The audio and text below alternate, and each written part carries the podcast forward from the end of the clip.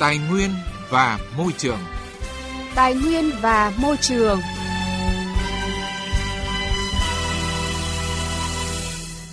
Thưa quý vị, thưa các bạn, dự án chậm tiến độ nhiều năm, dự án treo, đất vàng, bỏ hoang là tình trạng nhức nhối ở nhiều địa phương thời gian vừa qua. Tại tỉnh Hưng Yên, dự án đầu tư khu công nghiệp sạch Kim Động được kỳ vọng sẽ là mũi nhọn về thúc đẩy kinh tế cũng như tạo công an việc làm cho người dân trên địa bàn. Tuy nhiên, hơn 10 năm qua, dự án vẫn đang loay hoay với việc giải phóng mặt bằng. Ghi nhận của phóng viên Đài Tiếng Nói Việt Nam. Thực hiện chủ trương thực hiện dự án đầu tư khu công nghiệp sạch, gia đình ông Nguyễn Văn Đê ở thôn Cốc Ngang, xã Phạm Ngũ Lão, huyện Kim Động, tỉnh Hưng Yên có hơn 2 xào đất ruộng nằm trong diện phải thu hồi để phục vụ dự án.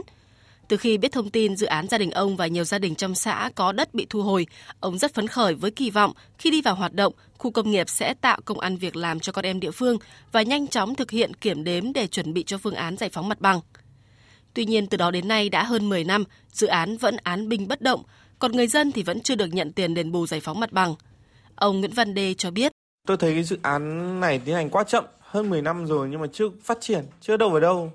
Hết lần này đến lần khác doanh nghiệp hứa hẹn trả tiền đền bù đất cho dân, nhưng mà đến nay vẫn chưa thấy đâu. Chúng tôi thì nhiều lần kiến nghị lên xã, huyện, mong mỏi của người dân chúng tôi chỉ là phát triển dự án được nhanh lên, cải tạo bộ mặt kinh tế xã hội cho địa phương. Đấy là mong muốn của người dân chúng tôi. Theo quy hoạch, dự án khu công nghiệp sạch Kim Động có quy mô hơn 200 ha trên địa bàn 3 xã, Phạm Ngũ Lão, Chính Nghĩa, Toàn Thắng, được chia thành hai giai đoạn. Giai đoạn 1 có quy mô 100 ha. Ban quản lý các khu công nghiệp tỉnh Hưng Yên đã cấp giấy chứng nhận đầu tư cho công ty cổ phần tập đoàn đầu tư xây dựng GDK thực hiện đầu tư từ năm 2010.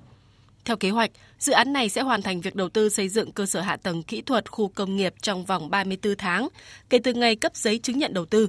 Cụ thể, từ tháng 12 năm 2010 đến tháng 10 năm 2013, thực hiện đền bù giải phóng mặt bằng toàn bộ diện tích đất thuộc dự án, xây nhà máy xử lý nước thải, xây dựng các công trình kỹ thuật.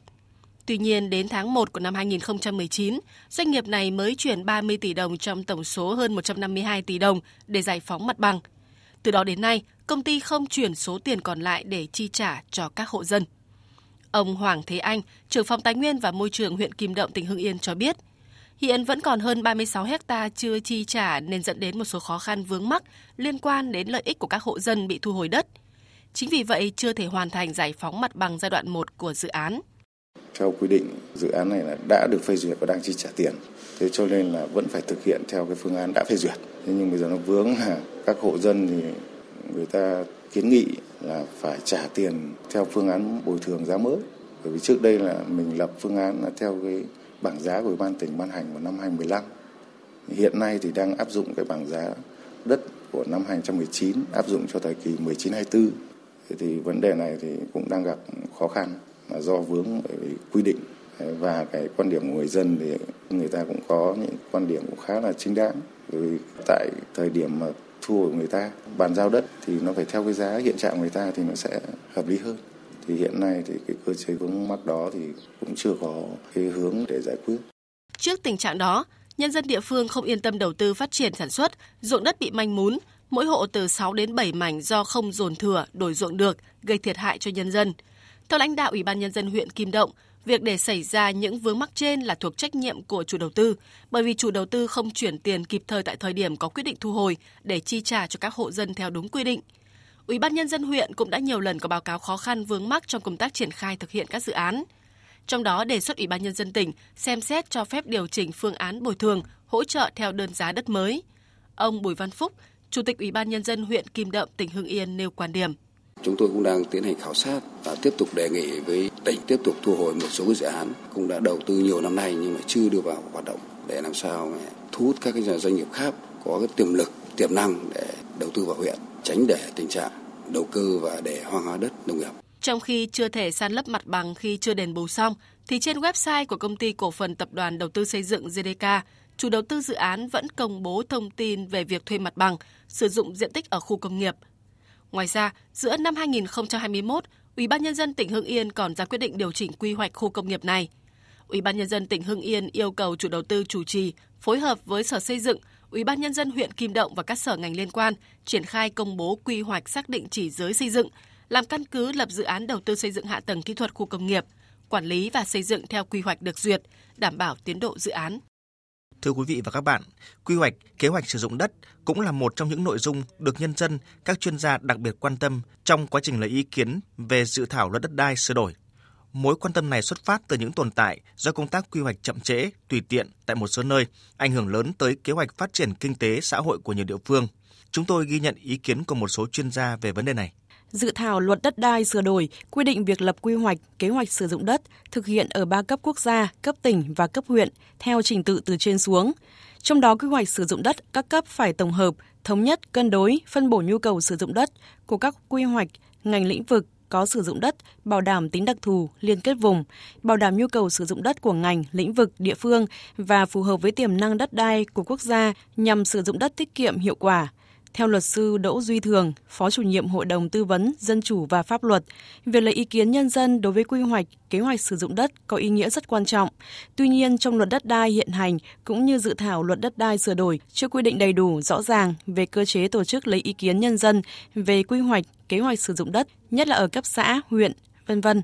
Luật sư Đỗ Duy Thường đề nghị phải quy định rõ nội dung lấy ý kiến nhân dân về quy hoạch, kế hoạch sử dụng đất ở cấp huyện mà trực tiếp là cấp xã, nhất là những dự án liên quan đến quyền sử dụng đất của các hộ gia đình trong thôn, bản, tổ dân phố.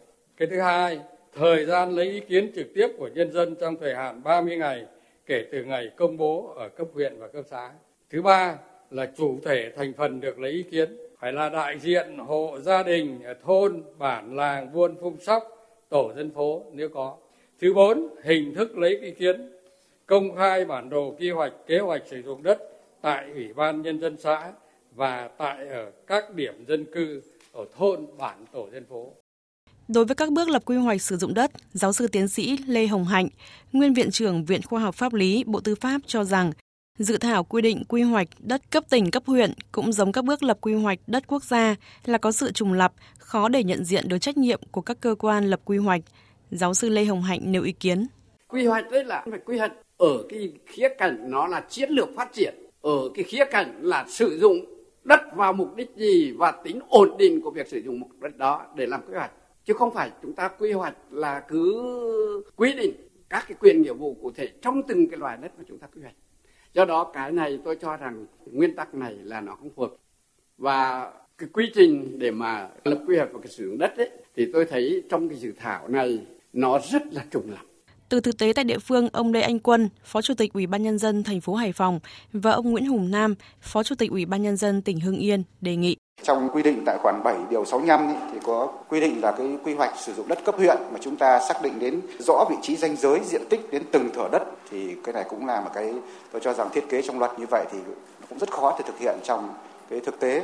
Nhất là các cái dự án giao thông thủy lợi các cái dự án mà theo tuyến ý, thì nó thường xuyên có cái sự điều chỉnh. Dung mà chúng ta nếu như mà quy định rất là cụ thể trong luật như thế này thì sau này chúng tôi lập cái quy hoạch cấp huyện nó sẽ rất là khó để chúng ta thực hiện sau này mà sẽ thường xuyên phải điều chỉnh bổ sung thì rất phức tạp. Đề nghị bỏ kế hoạch sử dụng đất cấp tỉnh và sửa khoản 2 điều 61 về quy hoạch sử dụng đất cấp tỉnh. Do quy hoạch sử dụng đất cấp tỉnh thì đã có và kế hoạch sử dụng đất cấp tỉnh thì là rất chung chung. Trong khi đó thì hàng năm đều lập kế hoạch sử dụng đất cấp huyện đã chi tiết đến từng dự án.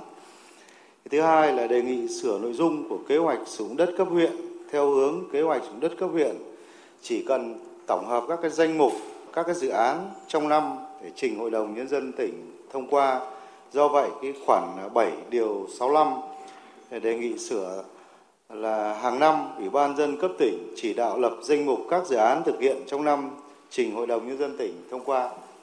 Giáo sư tiến sĩ Trần Ngọc Đường, nguyên phó chủ nhiệm văn phòng Quốc hội cho rằng các quy định về căn cứ điều chỉnh quy hoạch, kế hoạch sử dụng đất cũng thiếu cụ thể nên rất dễ bị lợi dụng để điều chỉnh quy hoạch, kế hoạch sử dụng đất đã được phê duyệt.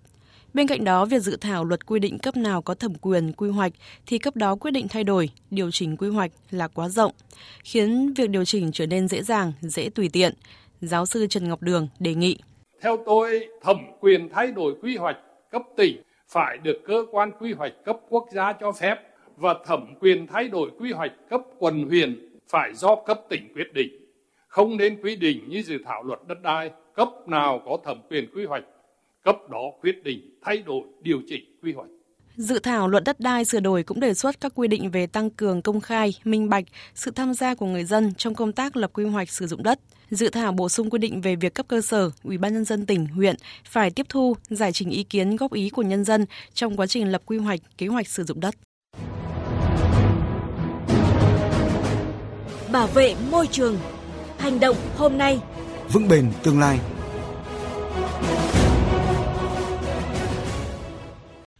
Thưa quý vị thưa các bạn, 120 nhà sản xuất giày dép ở Bồ Đào Nha vừa ký thỏa thuận đầu tiên về cắt giảm một nửa lượng khí thải vào năm 2030. Động thái này đánh dấu bước tiến lớn của ngành công nghiệp giày dép nói riêng và nền sản xuất của Bồ Đào Nha nói chung trong việc hướng tới nền kinh tế xanh. Tổng hợp của biên tập viên Đài Tiếng Nói Việt Nam. Bồ Đào Nha là nhà sản xuất giày dép lớn thứ ba châu Âu sau Italia và Tây Ban Nha. Ước tính nền sản xuất này của Bồ Đào Nha gây ra 1,4% lượng khí thải nhà kính toàn cầu. Vì vậy, cam kết cắt giảm một nửa lượng khí thải của 120 nhà sản xuất giày dép có ý nghĩa quan trọng đối với nền kinh tế xanh của Bồ Đào Nha và châu Âu. Giám đốc truyền thông của Hiệp hội Giày dép Bồ Đào Nha Paulo Goncaves cho biết. Ngành công nghiệp giày dép Bồ Đào Nha là ngành đầu tiên ký kết thỏa thuận về giảm lượng khí thải. Chúng tôi đã biến những lời hứa thành hành động. Chúng tôi muốn thực hiện những thay đổi ở cấp độ quy trình, quá trình phát triển một thế hệ sản phẩm mới. Chúng tôi chắc chắn muốn giày dép Bồ Đào Nha đi đầu trong nền kinh tế xanh. Để thực hiện cắt giảm lượng khí thải nhà kính như cam kết, các công ty sẽ phải giải quyết nhiều vấn đề bền vững, từ tăng hiệu quả sử dụng năng lượng đến thiết kế và đóng gói sản phẩm thân thiện với môi trường. Tham gia sáng kiến, công ty Bonflex dự kiến tái chế chất thải cao su từ đế giày. Biện pháp này cho phép công ty tiết kiệm khoảng 1 triệu euro, tương đương khoảng 1,05 triệu đô la mỗi năm. Ông Pedro Saraiva của công ty Bonflex lý giải. Trước đây, chúng tôi vứt bỏ, trôn lấp khoảng 300 tấn rác thải. Đây là một vấn đề môi trường rất nghiêm trọng và là một vấn đề kinh tế ở cấp độ tài chính và cấu trúc đối với công ty. Vì 300 tấn nguyên liệu thô đã không được tái chế. May mắn thay, hiện nay, vì lợi ích của mọi người, loại rác thải này đang được tái sử dụng. Tuy nhiên, một thách thức lớn đặt ra với các sản phẩm giày dép sử dụng chất liệu bền vững là khả năng cạnh tranh với các sản phẩm khác. Hiện nay giá thành của các sản phẩm xanh thường cao hơn. Thực tế này khiến không ít người tiêu dùng đắn đo khi họ muốn mua các sản phẩm bền vững. Do đó, Cao ủy Liên minh châu Âu EU về môi trường đại dương và nghề cá, Sinkevichut cho biết, châu Âu đang xem xét các biện pháp ủng hộ sản phẩm xanh. Châu Âu phải có luật rõ ràng. Đây là điều chúng tôi sẽ đề xuất vào cuối tháng 3 này. Chúng tôi sẽ có sáng kiến về tuyên bố xanh nhằm đảm bảo rằng các nhà sản xuất chỉ có thể sử dụng các nhãn được công nhận, các nhãn có hồ sơ đã qua kiểm tra. Tất cả các nhãn khác sẽ bị cấm. Theo số liệu của Cơ quan Môi trường châu Âu, biến đổi khí hậu đã gây ra thiệt hại kinh tế hơn 145 tỷ euro cho EU trong thập niên qua. Do đó, từ nay đến năm 2030, EU cần nỗ lực gấp đôi so với giai đoạn 1990-2020 thì mới có thể cán đích là giảm 55% lượng khí thải gây hiệu ứng nhà kính. Vì vậy, việc 120 nhà sản xuất giày dép tại Bồ Đào Nha hướng đến cắt giảm một nửa lượng khí phát thải vào năm 2030 đang hiện thực hóa nỗ lực bảo vệ môi trường và phát triển kinh tế xanh tại châu Âu. Quý vị và các bạn thân mến, thông tin về 120 nhà sản xuất giày dép tại Bồ Đào Nha ký thỏa thuận hướng đến nền kinh tế xanh cũng đã kết thúc chương trình Tài nguyên và Môi trường hôm nay. Chương trình do biên tập viên Quang Huy và biên tập viên Vũ Dũng thực hiện. Hẹn gặp lại quý vị và các bạn trong những chương trình sau.